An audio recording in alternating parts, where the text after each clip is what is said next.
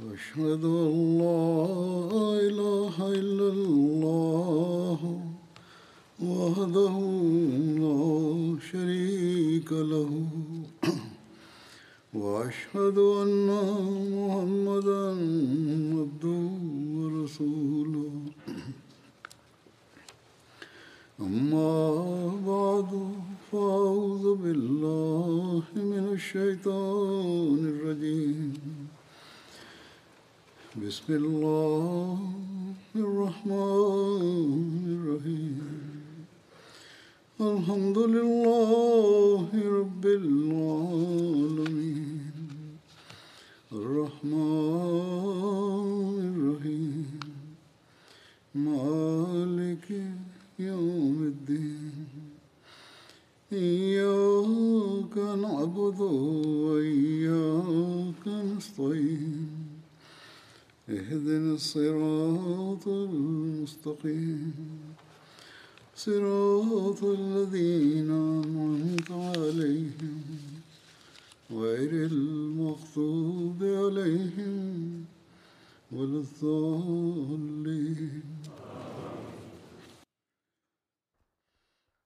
Vor einiger Zeit habe ich Ereignisse und Begebenheiten des heiligen Propheten wasallam in Bezug auf die Schlacht von Badr erwähnt, die sich während der Schlacht von Badr ereigneten. Heute werde ich genauso hinsichtlich der Schlacht von Badr einige Fakten und Ereignisse erwähnen,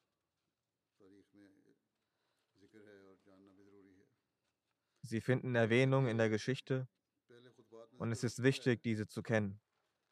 Wie ich bereits in den vergangenen Ansprachen erwähnte, verweilte der heilige Prophet sallam, drei Tage lang im Ort Badr. Am dritten Tag gab er die Anweisung, die Sättel der Reittiere zu sichern.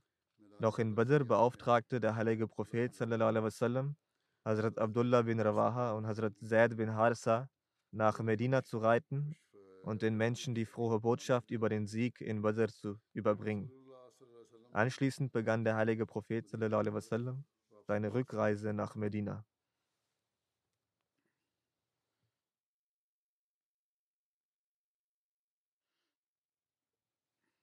Zusammen mit der siegreichen Karawane wurden auch 70 Gefangene aus Mekka, die dem Quraysh-Stamm angehörten, mitgeführt.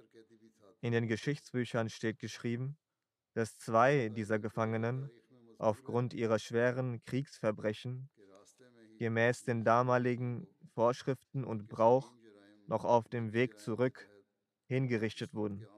Einer von ihnen war Nazar bin Haris und der zweite soll Uqba bin Mu'ayd gewesen sein. Jedoch sind sich viele Historiker in dieser Angelegenheit uneinig.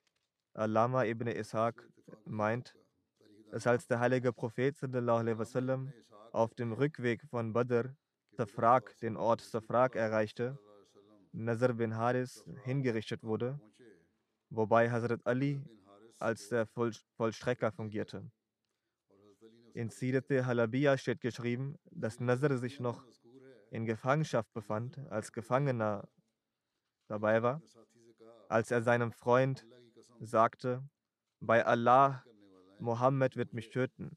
Er hat mich mit einem Blick angesehen, in dem ich meinen eigenen Tod ablesen konnte. Der Genosse erwiderte, bei Allah, das liegt nur an dessen ehrfurchtgebietender Ausstrahlung. Die ehrfurchtgebietende Ausstrahlung und Aura des heiligen Propheten ist so, dass sie einen Einfluss auf dich hatte.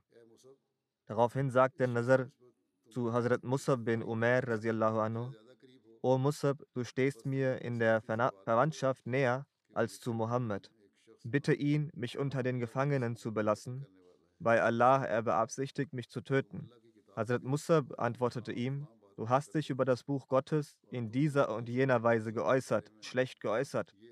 Und du hast über den heiligen Propheten diese und jene Sachen gesagt. Und du hast den Gefährten des heiligen Propheten großes Leid zugefügt. Wenn also eine Hinrichtung erfolgen solle, dann aufgrund dieser Vergehen. In einer Überlieferung wird berichtet, dass Qutayla bin Haris, die Schwester von Nazar bin Haris, nach dessen Tod einige Gedichtverse schrieb. Einige glauben, dass diese Verse jedoch von seiner Tochter stammen und dass diese später den Islam beigetreten war. Als der heilige Prophet sallam, von den Versen erfuhr, weinte er so sehr, dass sein Bart nass wurde. Dann sagte er, sallam, hätte ich vor der Tötung von Nazar bin Haris diese Gedichtsverse gelesen, davon erfahren, so hätte ich Gnade walten lassen und die Strafe erlassen. Aber einige Historiker lehnen die Tatsache ab, dass es solche Verse gab und der heilige Prophet sallam, ihretwegen geweint haben solle. Einige lehnen sogar das gesamte Ereignis ab. Allah weiß jedenfalls besser, was davon stimmt. Falls dieses Ereignis aber tatsächlich stattgefunden hat, ist die Reaktion, der Ausdruck des heiligen Propheten sallam, keineswegs überraschend und unrealistisch, denn sein Herz war mit immenser Güte und Sanftmut gefüllt, erfüllt. Genauso geht aus einer anderen Quelle aber hervor, wie ich es äh, bereits erwähnte, über Nazar bin Haris, dass er nicht getötet wurde, sondern am Leben blieb und in der Schlacht von Hunain auf der Seite des heiligen Propheten sallam, kämpfte. Und der heilige Prophet sallam, im Nachhinein ihm 100 Kamele gab, um sein Herz zu besänftigen. Als zweites wird in den Geschichtsquellen Uqba bin Abi Mu'ayt erwähnt der auf dem Heimweg nach der Schlacht von Badr getötet worden sein soll. Er soll auf dem Weg zurück nach Medina bei dem Ort Irkut Sabia getötet worden sein. Hazrat Asim bin Sabit Ansari soll Uqba bin Abi Mu'ad getötet haben. Nach einer anderen Überlieferung soll es Hazrat Ali gewesen sein, der ihn tötete.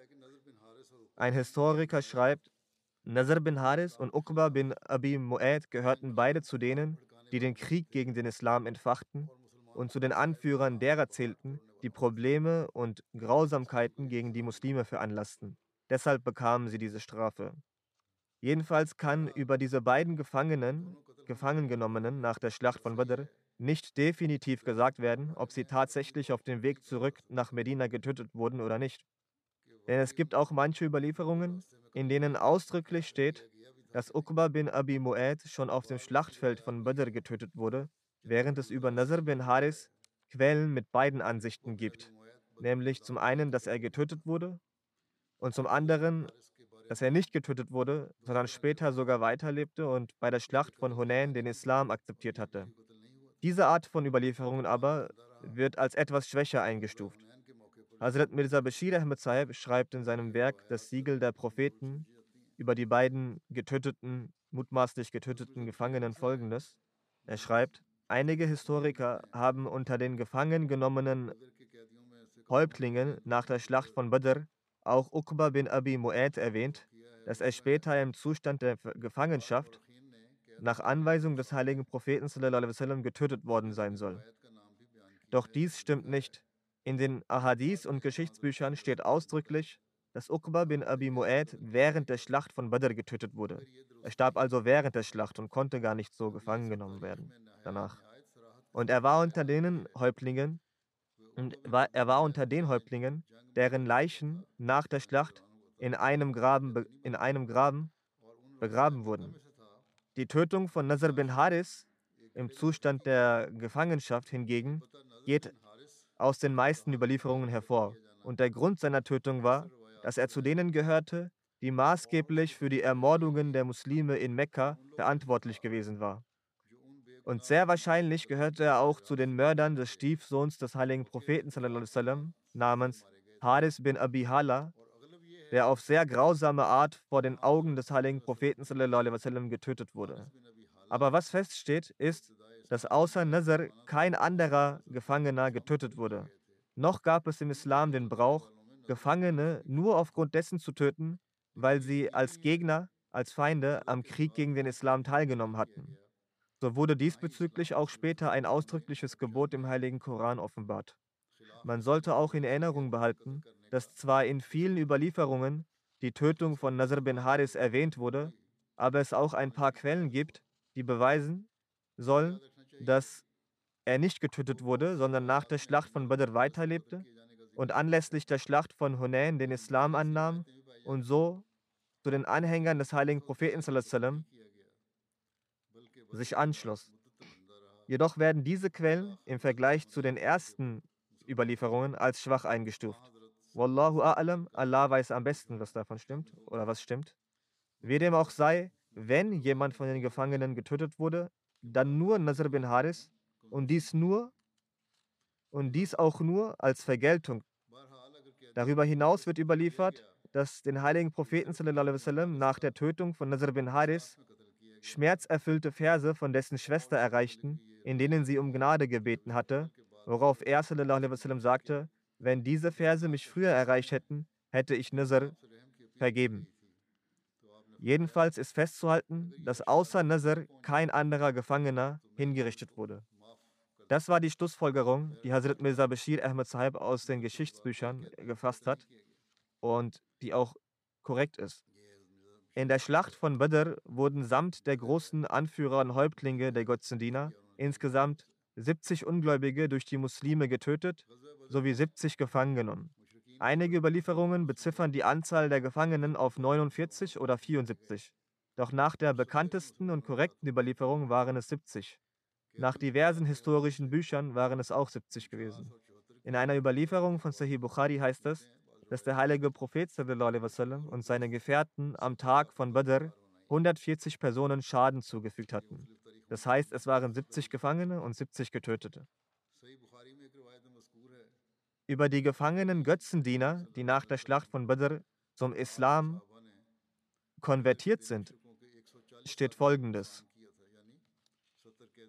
Die Gefährten hatten die Anweisungen des heiligen Propheten sallam, umgesetzt und pflegten deshalb einen sehr gutmütigen Umgang mit den Gefangenen von der Schlacht von Badr.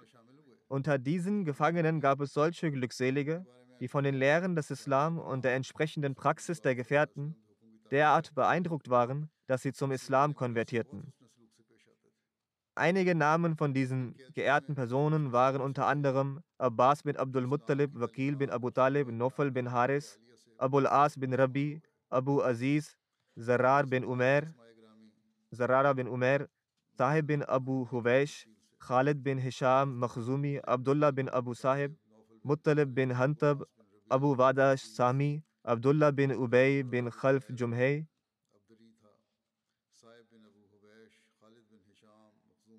Suhail bin Amr Amri, Abdullah bin Dama, der der Bruder von Hazrat Soda war, die die Frau des heiligen Propheten war, Qais bin Sahib Mistas, der der Sklave von Umayyah bin Khalf war, Sahib bin Ubaid.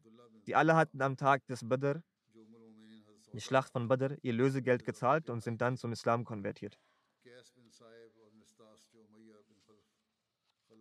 Die Schlacht von Badr steht in Verbindung zum Sieg, zum Triumph des römischen Reiches. Bezüglich des Triumphs des römischen Reiches gibt es eine Prophezeiung des heiligen Propheten und wie ich bereits erwähnt habe, steht diese in Verbindung zur Schlacht von Badr. Diese hier zu erwähnen ist demgemäß angemessen.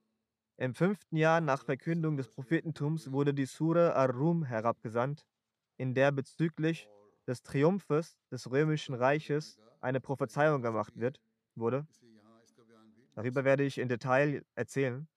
Als Allah der Hocherhabene die anfänglichen Verse der Surah Ar-Rum herabgesandt hat, hatte Hazrat Abu Bakr in allen Ecken Mekkas angefangen, diese Verse zu rezitieren, vorzutragen, die da sind. Alif Lam Mim, Ghulibatir Rum, fi adna al-ardi wa hum min ba'di ghalabihim sayaghlibun, fi biz'i sinin. Das heißt, wenn Allah, der Allwissende, Besiegt sind die Römer in dem Land nahe bei, doch nach ihrer Niederlage werden sie siegreich sein in drei bis neun Jahren. Diese Verse wurden in der mekkanischen Periode herabgesandt, als die Muslime sich noch in Mekka befanden. Die Götzendiener Mekkas bevorzugten es, dass die Perser die Römer besiegen, denn sie beide waren Götzendiener. Die Perser waren Götzendiener, sie waren Feueranbeter und die Mekkaner waren ebenfalls Götzendiener. Sie bevorzugten es, dass die Perser siegreich werden. Die Muslime bevorzugten jedoch, dass die Römer siegen, da sie zum Ahl Kitab, zum Volk der Schrift gehörten. Sie hatten es vor Hazrat Abu Bakr erwähnt. Hazrat Abu Bakr hatte wiederum den heiligen Propheten sallam, darüber in Kenntnis gesetzt.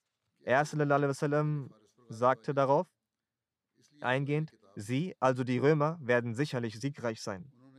Hazrat Abu Bakr erzählte dann den Götzendienern darüber, dass der heilige Prophet das gesagt hat und vor der Prophezeiung, worauf sie, die Götzendiener, aber sagten, dass ihr einfach mit uns eine Wette eingehen könnt. Wenn wir gewinnen, dann wird zu unseren Gunsten dies und jenes gelten. Und wenn ihr obsiegen werdet, wenn ihr die Wette gewinnen werdet, dann wird zu euren Gunsten dies und jenes geschehen und gelten. Sie legten einen Zeitraum von fünf Jahren fest. Gemäß einer anderen Überlieferung betrug der Zeit sechs Jahre, die Frist. In Shara Sunan al-Tirmizi Tuhfatul Awisi steht, dass die Gläubigen über den Sieg der Römer gegen die Perser erfreut waren, dass sie sehr froh darüber waren. Sie haben davon am Tag der Schlacht von Badr erfahren, als Gabriel a.s. mit der Botschaft herabgesendet wurde, dass den Muslimen gegen die Ungläubigen geholfen werde. Dies ist die Verbindung zur Schlacht von Badr, dass an jenem Tage, als sie in der Schlacht von Badr obsiegten, die Muslime, ihnen auch der Sieg der Römer über die Perser erreichte, die Nachricht darüber. In Sahih Bukhari gibt es eine Überlieferung, die Badruddin Aini erklärend in Bezug auf die Prophezeiung des Sieges der Römer. Er erklärt die Überlieferung und schreibt dazu, dass als es zu einem Krieg zwischen den Römern und den Persern kam, wollten die Muslime, dass die Römer gegen die Perser gewinnen, da sie zum Volk der Schrift gehörten. Die Muslime wollten deshalb den Sieg der Römer, da die Römer zu Ahl Kitab gehörten. Die Ungläubigen des Volkes Quraysh wollten den Sieg der Perser sehen, weil sie Feueranbeter waren und die Quraysh auch Götzen anbeteten. Aus diesem Grund gab es, kam es zu einer Wette zwischen Hazrat Abu Bakr und Abu Jahl.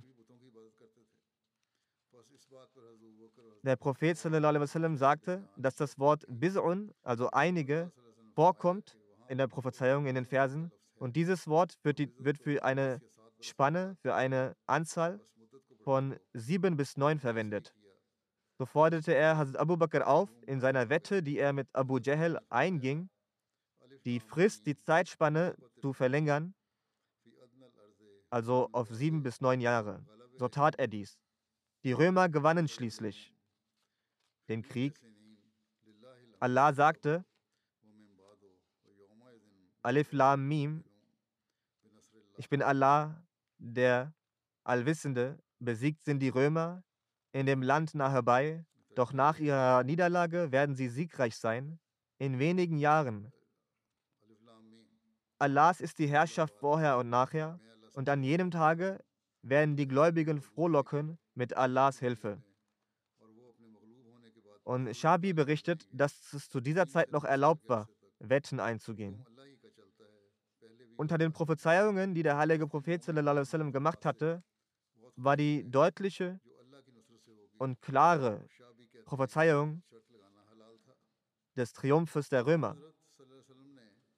Auf beiden Seiten der Araber waren große Imperien, die Imperien der Römer und der Perser etabliert. Zu der Zeit hieß der Herrscher der Perser Khusro, Khosraus, und der Herrscher der Römer Herakleus. Zwischen den beiden Imperien gab es seit längerem unterschiedliche Auseinandersetzungen. Im fünften Jahr nach dem Erscheinen des Propheten, nach Verkündung dessen Prophetentums, also im Jahr 614, begann ein blutiger Krieg zwischen diesen beiden Herrschaften, zwischen diesen beiden Mächten. Obwohl keiner der beiden Imperien den Islam angenommen hatte, glaubten die Römer an Jesus und gehörten zu den Ahle Kitab, zum Volke der Schrift, und der Glaube der Perser ähnelte dem Glauben der Götzendiener aus Mekka. Deshalb war klar, dass die Muslime auf der Seite der Römer waren und die Götzendiener aus Mekka auf der Seite der Perser. Deshalb waren sowohl die Muslime als auch die Götzendiener der Quraysh auf den Ausgang dieses Konflikts gespannt. Die Botschafter dieser beiden Herrschaften trafen sich am Fuße der Flüsse Tigris und Euphrat. Die Herrschaft der Römer erstreckte sich im Osten auf die Gebiete von Anatolien, Irak, Syrien, Palästina und Ägypten. Die Perser attackierten an zwei Fronten. An einer Stelle näher näherten sie sich vom Fluss Euphrat und Tigris in Richtung Syrien und auf der anderen Seite, auf der anderen Stelle, gingen sie in die Richtung nach Anatolien über, Aserbaidschan, Armenien und traten in das heutige Anatolien ein. Sie drangen an beiden Stellen die Römer so weit zurück, dass sie bis ans Meer gestoßen wurden, in Syrien zurückgedrängt wurden. In Syrien gelang es ihnen, eine Stadt nach der anderen im Heiligen Land der Römer zu erobern. Im Jahre 614 wurde Palästina und die heilige Stadt Jerusalem von den Iranern erobert, von den Persern. Die Kirchen wurden zerstört. Religiöse Wahrzeichen wurden geschändet. Die Unterkunft des Kaisers von Iran wurde mit 30.000 Totenschädeln bestückt. Die Menschen wurden getötet und ihre Häupter wurden aufgehangen. Die Flut iranischer Siege schritt voran und sie besetzten im 16. Jahr nach Christus das komplette Tal des Nils, das heißt das Reich Ägyptens, und wurden letztendlich durch den Rand von Alexandrien, Alexandria gestoppt. Auf der anderen Seite durchschritten sie alle Länder Kleinasiens, bis sie in Bosporus, also in der Türkei, Halt machten und auf die Mauern von Konstantinopel trafen. Vor dem Königreich des römischen Kaisers spannte das iranische Heer seine Zelte. Statt eine römische Herrschaft wurden in Irak, Syrien, Palästina, Ägypten und in weiten Teilen Kleinasiens nun eine iranische Herrschaft etabliert. Überall wurden Feuertempel erbaut. Statt den Messias wurde die Anbetung des Feuers und der Sonne zwangsläufig etabliert. Angesichts, die, angesichts dieser Zerstörung des römischen Reiches entstanden im weitläufigen römischen Reich, Kaiserreich Rebellionen. Auch in Afrika gab es Aufstände. Selbst in Europa, in der Nähe von Konstantinopel, waren verschiedene Völker mit Blutvergießen beschäftigt. Kurzum, das Kaiserreich Rom wurde zerstört, es zerbrach. Als der Ausgang des Krieges sich entgegen den Erwartungen offenbarte, bereitete dies den Muslimen gewiss Kummer und den Ungläubigen Freude. Sie spotteten gegen die Muslime, sie verspotteten die Muslime und sagten, so wie unsere Brüder siegreich geworden sind, hättet ihr mit uns gekämpft, so hättet, hätten auch wir gewonnen. Die Ungläubigen sagten, daran lässt sich erkennen, dass auch sie selbst siegen werden würden. Der bedauernswerte Zustand der Römer zu jener Zeit, und sie haben gesehen, es war ein sehr schlimmer Zustand, sie hatten jeden einzelnen Fleck ihrer im Osten eroberten Länder verloren. Die Staatskasse war leer, die Armee war zersplittert, im Land gab es Rebellionen. Der Kaiser Roms, Herakleus, war kopfüber ein verschwenderischer, verantwortungsloser, fauler Herrscher, der Illusionen erlag. Er war ein Herrscher, der zu nichts fähig war. Der siegreiche Soldat der persischen Armee erreichte das Tor Konstantinopels als er dieses Tor erreichte, stellte er Bedingungen. So sagte er, die Römer sollen einen Tribut zahlen. 1000 Talente Gold, 1000 Talente Silber. Talent auch als athenisches Talent oder griechisches Talent bezeichnet, ist eine antike Maßeinheit der Masse für das Gewicht, die heute ca. 23 Kilo entspricht. 1000 Stockstücke Seide, 1000 Pferde und 1000 Jungfrauen sollten den Iranern übergeben werden. Der Zustand der Machtlosigkeit der Römer war so elendig, dass sie diese beschämenden Bedingungen akzeptieren mussten. Als der römische Botschafter mit den genannten Sachen zum Hof des persischen Königs kam, um Friedensverhandlungen zu führen, antwortete der arrogante König mit den Worten, es ist nicht ausreichend, dass ihr diese Bedingungen akzeptiert habt. Vielmehr möchte ich Herakleus in Fesseln gelegt unter meinen Thron sehen. Ich möchte den Kaiser Roms unter meinem Thron haben. Ich werde solange keine Friedensverhandlungen eingehen, solange sich der Kaiser von Rom von seinem Gott des Kreuzes nicht abwendet und vor dem Gott der Sonne sein Haupt verbeugt, solange er nicht vom Christentum Abstand nimmt. Der Verfasser schreibt weiter, das war der Zustand der Kriegssituation damals auf der Welt, als weit entfernt vom Schlachtfeld, auf einem verlassenen Berg, also als weit entfernt vom Schlachtfeld zwischen den Römern und per den Persern, auf einem verlassenen Berg aus unfruchtbarem Land ein Prinz des Friedens in Erscheinung trat und entgegen den Status quo auf der Welt, den Entwicklungen auf der Welt, den Entwicklungen des Krieges zwischen den Persern und Römern eine Prophezeiung machte. Die Verse aus dem Heiligen Koran werde ich gleich rezitieren.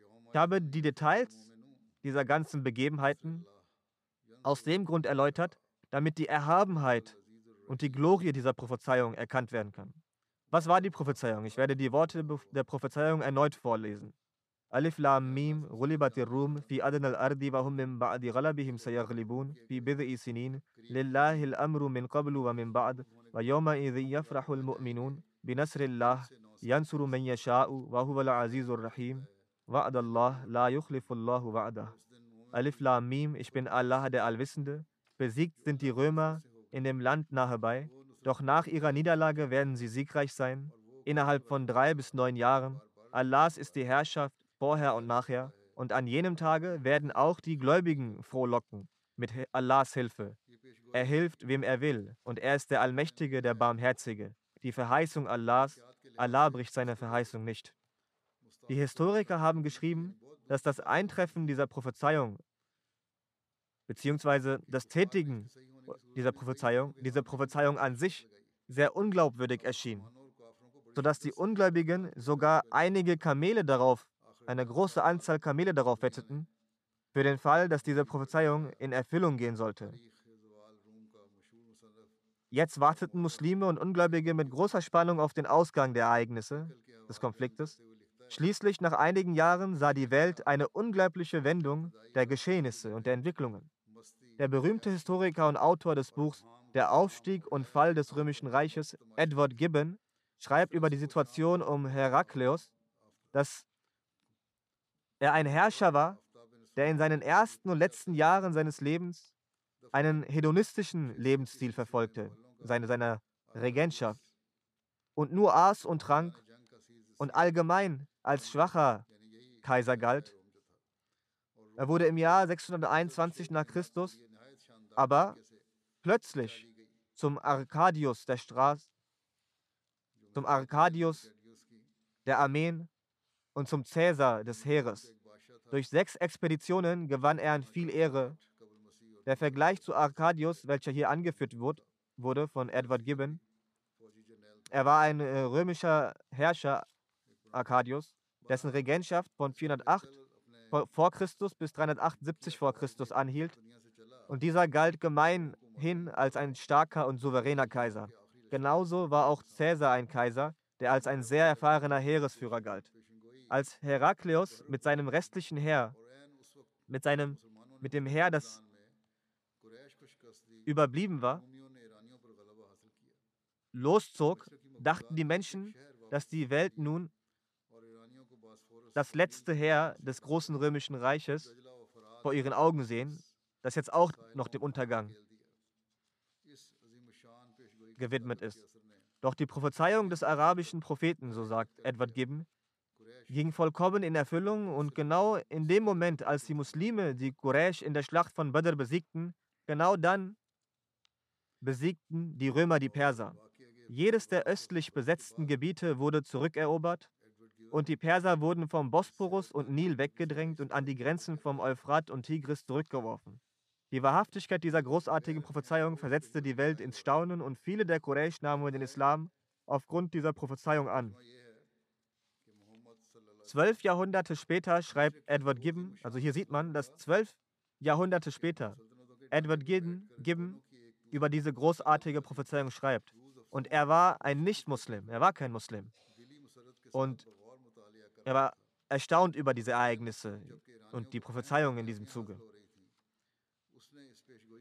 Die Übersetzung nochmals lautet von dem, was er geschrieben hat, dass Mohammed zwei große Nationen vor sich hatte und er mit großer Freude den Ausgang dieses Konflikts entgegensah. Und genau dann, als die Perser viele Erfolge feierten, wagte er, sich diese Prophezeiung zu machen, dass in einigen Jahren die Römer über die Perser obsiegen werden. Als diese Prophezeiung gemacht wurde, gab es keine andere Sache, die noch unglaubwürdiger klingen würde, als diese Prophezeiung.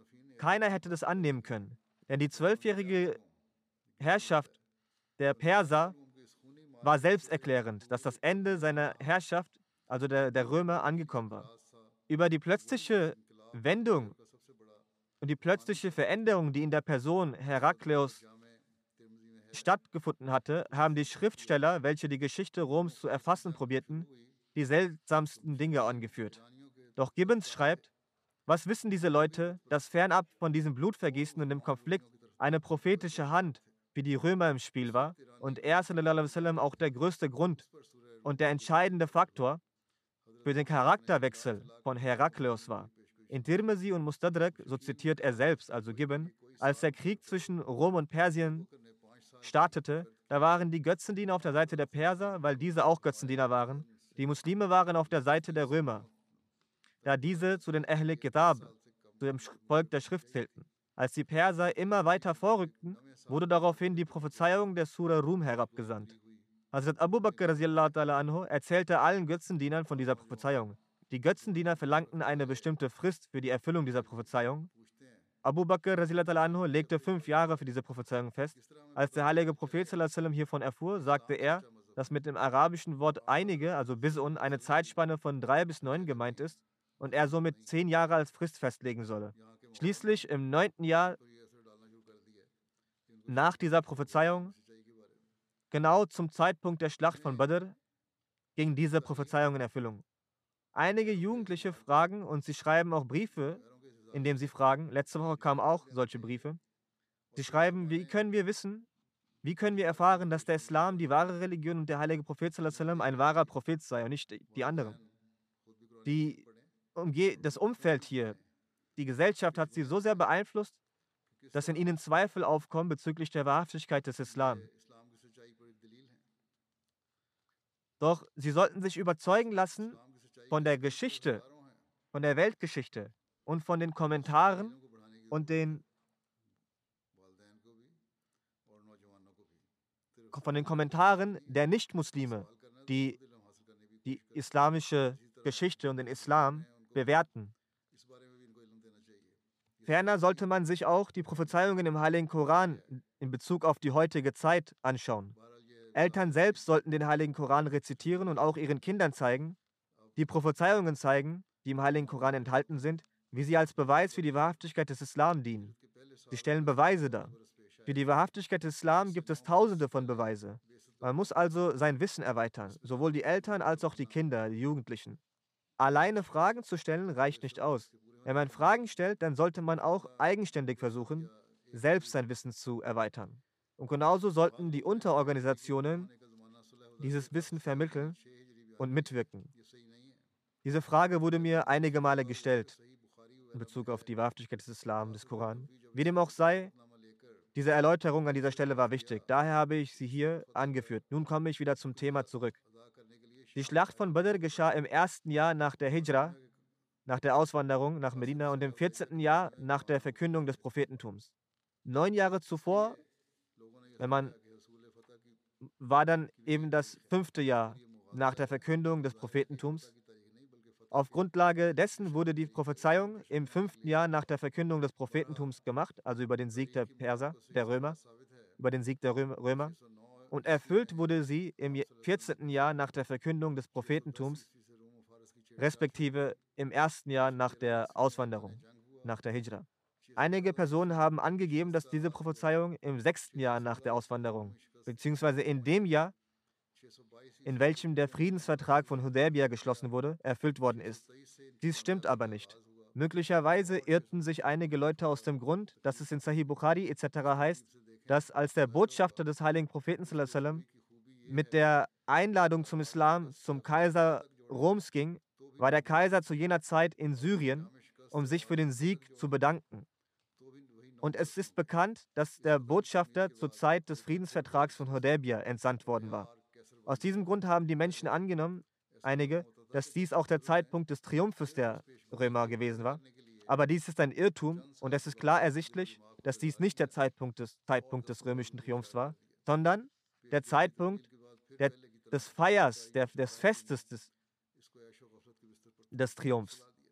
Es, es war, wie dem auch sei, entsprechend des chronischen Verlaufs der Chronologik, Chronik ist erwiesen, dass im Jahre 609 nach Christus der heilige Prophet sallam, zum Propheten ernannt wurde, 610 nach Christus Konflikte, Konflikte zwischen Rom und Persien begangen, 613 nach Christus die Kriegserklärung erfolgte, 614 nach Christus die Niederlage der Römer ihren Anfang nahm, 616 nach Christus die Niederlage der Römer besiegelt wurde, 622 nach Christus rückten die Römer erneut vor, 623 nach Christus war der Beginn ihres Erfolges in die Wege geleitet und 625 nach Christus wurde der Sieg errungen.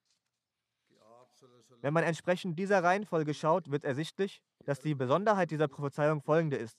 Wenn man vom Beginn der Niederlage bis zum Beginn des Sieges die Jahre zusammenzählt, dann sind es, dann sind es auch dann neun Jahre. Und wenn man vom Ende der Niederlage bis zum Beginn des Sieges die Jahre zusammenzählt, ergeben sich auch neun Jahre. Nach der Errungenschaft, nachdem man den Sieg ergattert hatte, wurde Herakleos, der römische Kaiser, jedoch wieder zu einem trägen und lethargischen, nichtsnützigen Kaiser, wie er es auch zuvor gewesen war. Es schien so, als hätte das Schicksal nur zur Erfüllung dieser Prophezeiung für einige Jahre sein Herz und seinen Verstand aufgeweckt und seine Kräfte mobilisiert. Doch Komfort und Luxus brachten ihn nach der Erfüllung der Prophezeiung wie zuvor wieder auf, das, auf die Liege, auf das Bett der Opulenz und Unwissenheit und Ignoranz. Dies hat auch der Gelehrte Shibli Nomani in seinem Werk geschrieben. Die Widersprüchlichkeit, die an einigen Stellen in den, ist, in den Verläufen, in den Entwicklungen bezüglich dieses, des Sieges der Römer vorzufinden ist, hat Hazrat Mirza Bashir Ahmed Saib wie folgt gelöst. In Zeit des Friedens, in einigen Überlieferungen heißt es, dass der Sieg der Römer zur Zeit des Friedensvertrages von Hudaybiyah erfolgte. Aber diese beiden Überlieferungen sind nicht konträr, denn die Wahrheit, denn in Wirklichkeit erstreckte sich die Zeitspanne des Triumphes der Römer von der Schlacht, angefangen von der Schlacht von Badr, war der erste Zeitpunkt, bis hin zum Friedensvertrag von Hudaybiyah. Hazrat Muslim anhu sagt dazu, als der heilige Prophet noch in Mekka war, hat sich die Nachricht ausgebreitet, dass die Perser die Römer besiegt haben. Die Mekkaner freuten sich darüber sehr, da sie auch Heiden waren. Zudem sah man den Sieg der Perser über die Iraner als ein gutes Omen an, welches darauf hindeuten sollte, dass auch die Mekkaner gegen den Propheten Muhammad obsiegen würden. Aber Gott sagte zum Propheten Muhammad sallam, die Alif Lam Mim Rulibatir Rum fi adna al-ardi wa hum min ba'di ghalabihim sayaglibun fi biz'i sinin. Das römische Reich hat durchaus im Gebiet von Syrien eine Niederlage erlitten, aber denkt nicht, dass diese Niederlage endgültig ist. Nach ihrer Niederlage werden die Römer innerhalb von neun Jahren wieder die Oberhand gewinnen. Bei der Veröffentlichung dieser Prophezeiung haben die Mekkaner gelacht, dass sogar einige Ungläubige Wetten in Höhen von 100 Kamelen mit Hazrat Abu Bakr abgeschlossen haben. Sprich, wenn Rom noch nach dieser Niederlage siegreich sein solle, dann geben wir dir 100 Kamele und wenn nicht, dann gibst du uns 100 Kamele. Den Umständen nach wurde diese Möglichkeit immer unwahrscheinlicher. Die Entwicklungen zeigten, dass die, diese, dieser Ausgang sehr unwahrscheinlich war. Nach der, nach der Niederlage in Syrien erlitten die Römer weitere Niederlagen und wurden weiter zurückgedrängt. Letzten Endes trat die persische Streitkraft zum Marmara-Meer vor. Konstantinopel musste seine Herrschaftsgebiete in Asien aufgeben und die unumschränkte Regierung des Oströmischen Reiches verschrumpfte zu einem normalen Staat. Aber das Wort Gottes musste eintreffen und ist auch eingetroffen. Verzweifelt verließ der römische Kaiser mit seiner Streitkraft Konstantinopel zu einem letzten Versuch und trug einen finalen Kampf an, der asiatische, an der asiatischen Küste gegen die Perser aus. Obwohl die römische Streitkraft in ihrer Anzahl und Ressourcen unterlegen waren, siegten sie gegen die Perser gemäß der koranischen Prophezeiung. Die Perser flohen und konnten sich nicht weiter außerhalb ihrer Grenzen aufhalten. Die Römer nahmen wieder afrikanische und asiatische Gebiete ein. Der verheißene Messias sagt, als Hazrat Abu Bakr eine Wette mit Abu Jahl abschloss in Bezug auf den Koranvers der Prophezeiung, hatte er, also der heilige Prophet in Anbetracht der Prophezeiung, durch seine Weitsicht Hazrat Abu Bakr aufgefordert, die Wette etwas zu verlängern. Zudem sagte er, dass das Wort Besosenin einer Auslegung bedarf und meistens sich bis neun Jahre erstreckt. Der verheißene Messias sagt, in der Zeit des heiligen Propheten waren die Perser Heiden und der Kaiser von Rom ein Christ, der eigentlich Muwahid, also jemand, der an die Einheit Gottes glaubt, war. Dies ist auch der Grund, wieso die Muslime für ihn waren, auf seiner Seite waren. Weiter sagt der verheißene Messias, der Kaiser von Rom war eigentlich ein Muwahid, er glaubte also an die Einheit Gottes und glaubte nicht daran, dass Jesus der Sohn Gottes war. Als ihm dann der Rang von Jesus, der im Koran beschrieben ist, vorgelegt wurde seitens der Muslime, sagte er, dass meiner Meinung nach Jesus Rang, der Rang Jesu, kein wenig höher ist, als wie vom Koran beschrieben. Dieses Zeugnis finden wir auch in den Hadith wie in Bukhari vor. Ich bezeuge, dass dies das gleiche Wort, so sagte der Kaiser, das gleiche Wort ist, welches die Tora darlegt. Und der Rang von Jesu nicht das Prophetentum, den Rang des Prophetentums überschreitet. Daraufhin wurde der Vers offenbart, Rom hat eine Niederlage erlitten, aber wird bald wieder siegreich sein, etc. In äußerst, er schreibt weiter, in äußerst übelwollender Absicht behaupten die Christen, der heilige Prophet hätte die Kräfte der beiden Mächte abgewogen, die Kräfteverhältnisse, und dann durch seinen Scharfsinn diese Prophezeiung getätigt. Wir behaupten dann im Gegenzug, dass Jesus genauso bei der Heilung der Kranken, die er vornahm, sich ein Bild von den Zuständen der Kranken machte und dementsprechend die Krankheiten derer beseitigte, die heilbar aussahen. Die vergleicht er, also beides miteinander. Es ist als Entgegnung des Einwandes der Christen gemeint. So, er schreibt weiter, so verlieren sie alle Wunder aus den Händen. Yoma izin yafrahul mu'minun. An jenem Tage werden die Gläubigen zwei frohe Botschaften erhalten. Das bedeutet dieser Vers. Zum einen der Sieg in der Schlacht von Badr und zum anderen die Erfüllung der Prophezeiung des Sieges des römischen Reiches.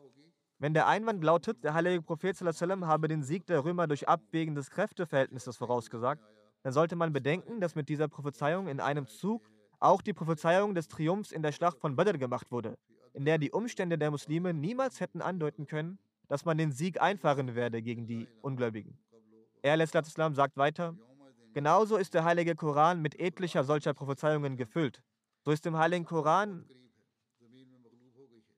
ein, eine, ausge, eine ausgezeichneten Prophezeiung über das römische und persische Königreich vorhanden. Diese Prophezeiung ist aus der Zeit, als das Zoroastrische Reich in einem Krieg gegen das römische Reich siegte und eine gewisse Region ihres Landes eroberte. Die Ungläubigen Mekkas nahmen den Sieg der Perser als ein gutes Vorzeichen für sich an. Sie nahmen an, die Tatsache, dass das persische Reich auch Götzen anbetet, würde dazu führen, dass sie gemeinsam diesen Propheten vernichten, dessen Lehre der des Volkes der Schrift ähnelt.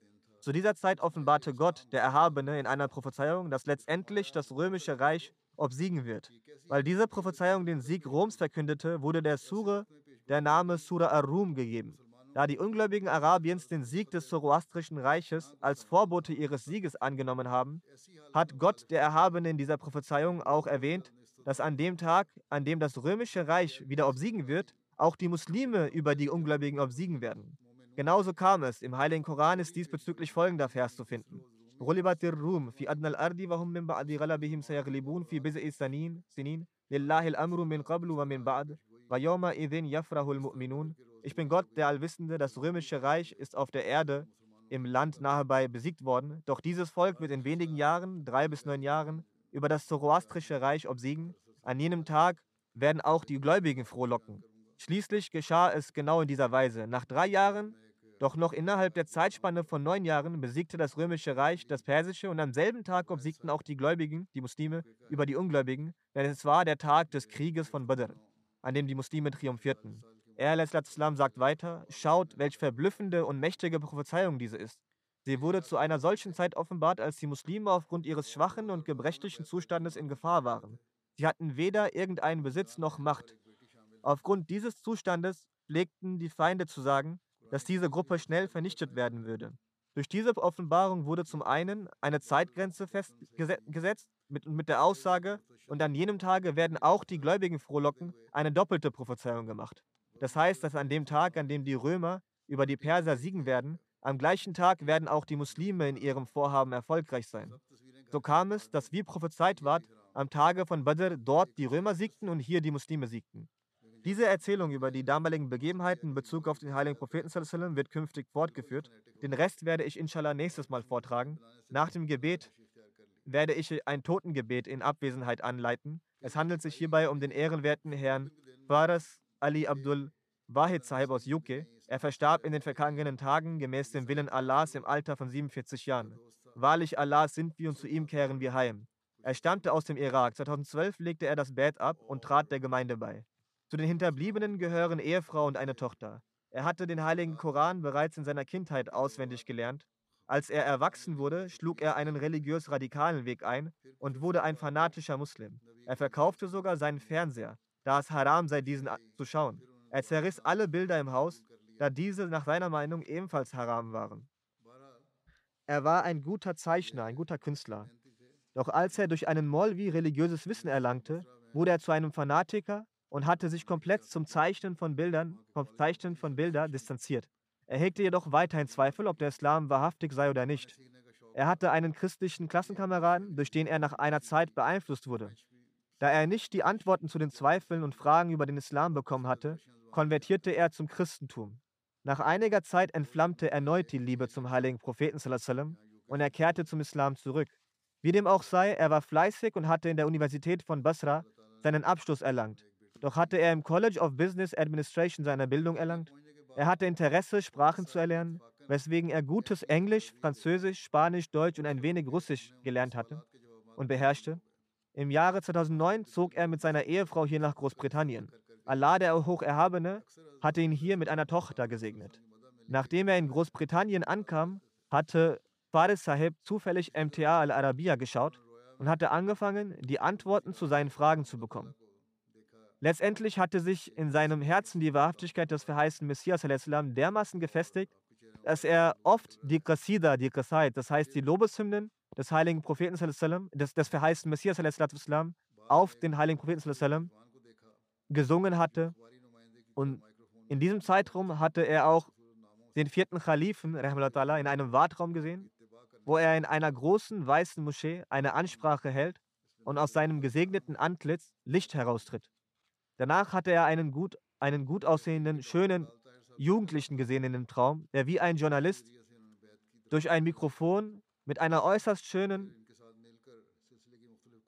äh, Art und Weise den Namen des, des verheißten Messias den Menschen proklamierte und sie aufforderte, dem verheißten Messias zu folgen.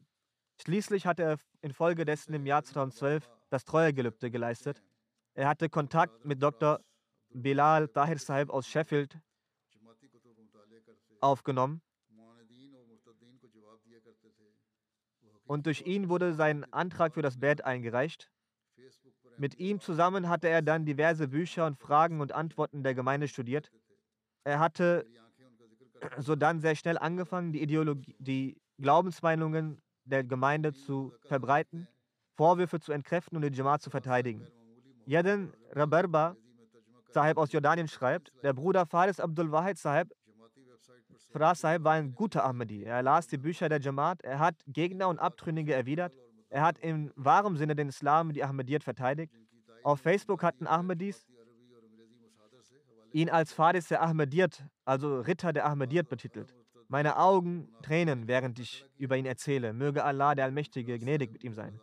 Tamim Abu Dakka Sahib schreibt, Farad Sahib besaß eine außerordentliche Kompetenz darin, zu recherchieren sowie ins Arabische und Englische zu übersetzen. Er war ein leidenschaftliches Mitglied des Teams für die Beantwortung der Fragen auf den Webseiten der Jamaat. Seine Antworten waren stets vollständig und fundiert, in deren Kontext er Quellen der Jamaat und außerhalb der Jamaat zitiert hatte. Als einige arabische Abtrünnige und Heuchler Unruhe gestiftet hatten, stand der verstorbene Faraz Sahib in vorderster Reihe, um die Vorwürfe zu erwidern und zu entkräftigen.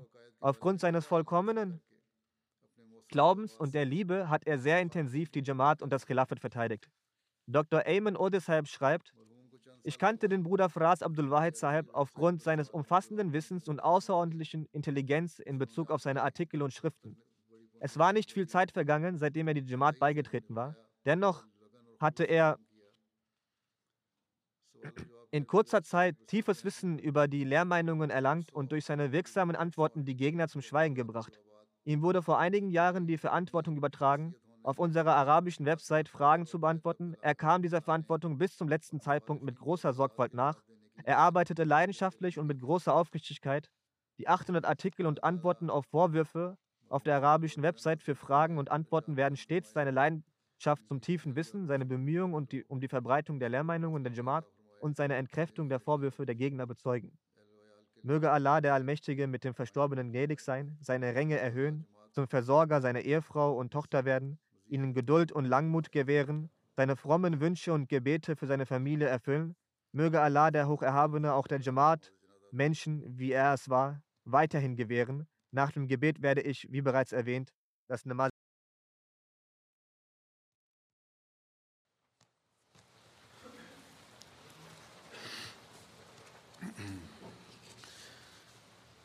الحمد لله الحمد لله نحمده ونستعينه ونستغفره ونؤمن به ونتوكل عليه. ونعوذ بالله من شرور أنفسنا ومن سيئات أعمالنا. من يهده الله فلا مضل له ومن يضلل فلا هادي له. ونشهد أن لا إله إلا الله. ونشهد أن محمدا عبده ورسوله. عباد الله رحمكم الله. إن الله يأمر بالعدل واللسان وإيتاء ذي القربى. وينهى عن الفحشاء والمنكر والبغي يعظكم لعلكم تذكرون. اذكروا الله يذكركم ودوه يستجب لكم ولذكر الله أكبر.